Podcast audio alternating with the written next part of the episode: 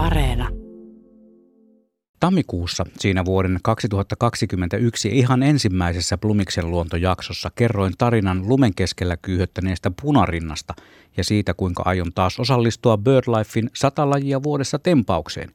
Tämähän on haastetehtävä, jossa pyritään vuoden aikana havaitsemaan sata lintulajia, ei siis mikään kilpailu, vaikka me suomalaiset niin hanakoita olemmekin kilpailemaan kaikessa, mihin useampi kuin yksi inehmo osallistuu. Ainakaan itse en pidä sata lajia vuodessa haastetta kilpailuna muita vastaan, enempi kilpailen itseni kanssa.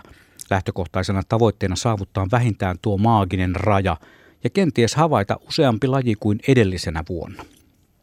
Maaliskuun lopulla päivitin tilannettani edellisen kerran näissä Blumiksen luontosarjan jaksoissa. Silloin vuoden ensimmäisen kvartaalin lopussa kasassa oli viisikymmentäseitsemän lajia. Tasaisen vauhdin taulukolla spekuloiden vuoden saldoksi olisi tuolloin ollut laskennallisesti tulossa kaksisataakaksikymmentäkahdeksan lajia.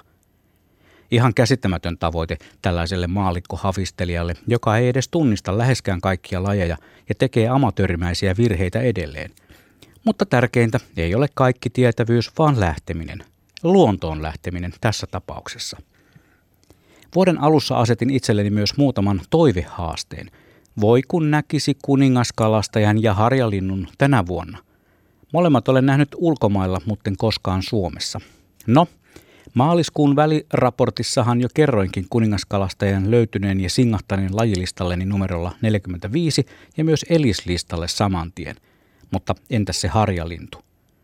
Siinähän kävi niin, että huhtikuun loppupuolella tuo eriskummallisen kaunis lintu lennähti muutaman kilometrin päähän asuinpaikastani, joten olihan se nyt ihan pakko käydä bongaamassa.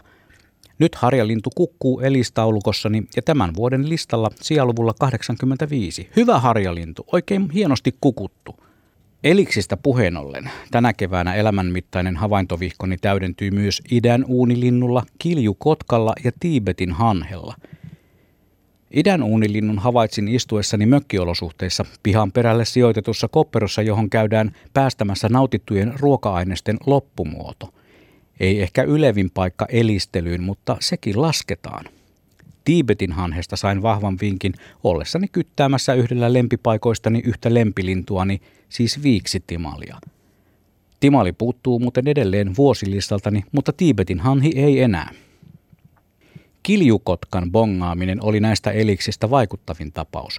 Käveltiin nähkäys vaimon kanssa kotihuudiloilla, pitkospuilla, satakieliä ja ruokokerttosia kuunnellen, kun yhtäkkiä edessämme oli valtava liikenneruuhka. Kymmeniä bongareita tähystämässä samaan suuntaan lähes tukkien pitkosten kulkuväylän.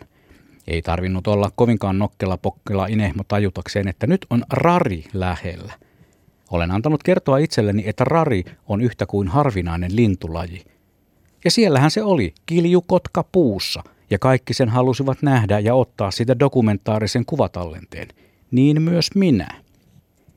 Kevätmuuton edistyessä havaintolistalleni tippui melkein päivittäin lajeja. Toki joka päivä ei ulos luontoon ehtinyt, mutta onneksi lintuja voi havainnoida vaikka kotiparvekkeelta. Ylilentävistä hanhiparvista löytyi sepelhanhi ja eksyipä yksi sellainen sadan metrin päähän kodistani chillailemaan valkkariparven keskelle. Sanomattakin on selvää, että on upea mahdollisuus seurata kauniiden lintujen elämää parvekkeelta käsin. Valitettavasti olen saanut myös seurata ihan liikaa koiran ulkoiluttajien välinpitämättömyyttä koirien kiinni pitämisen suhteen. Joka päivä, joka päivä todistan samaa. Koirat hätyttävät hanhia ja rusakoita, joillekin koiranomistajille se tuntuu olevan jopa itsellekin suurta hupia. Pahimmassa häirintätapauksessa kaksi koiraa juoksenteli pitkään vapaana hanhien perässä ja ne jopa sukelsivat uimaan läheiseen lammikkoon Kanadan hanhien poikasten perässä.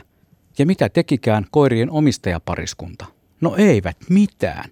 Jatkoivat siiderijuontia, katsoivat vaan ja seurasivat todennäköisesti ylpeinä niin sanottujen perheenjäsentensä toimia. Palataanpa näistä ikävistä asioista takaisin lintulistalleni. Nyt on nimittäin aika tehdä paljastus. Toukokuun kymmenes päivä se tapahtui. Se suuresti odottamani hetki. Sadan lajin lista rikkoutui ja tuon kunniatehtävän sai suorittaa kirjosieppo koiras, joka lennähti kuten monena vuonna aiemminkin tarkistamaan Mökkisaaren pönttötarjontaa. Samana päivänä listalle napsahteli vielä kuikka, härkälintu, teeri, tukkakoskelo, käki ja illan kruunasi reviirilennollaan kurnutteleva lehtokurppa. Toissa vuonna ylitin sadan lajin rajan vasta elokuussa, viime vuonna kolmastoista viidettä ja tänä vuonna siis kymmenes viidettä. Olen vielä kokonaisluvussa viimevuotisesta jäljessä viiden lajin verran, mutta onhan tässä vielä puoli vuotta aikaa havaita ne ja tehdä samalla henkilökohtainen ennätys. Eli satanen on siis rikottu ja tämän hetken saldo on tadaa sata viisitoista lajia. Joten ei muuta kuin kiikarit kaulaan, kamera laukkuun ja menoksi, sanoo Anni Lenoksi. Ja koska se on mun luonto.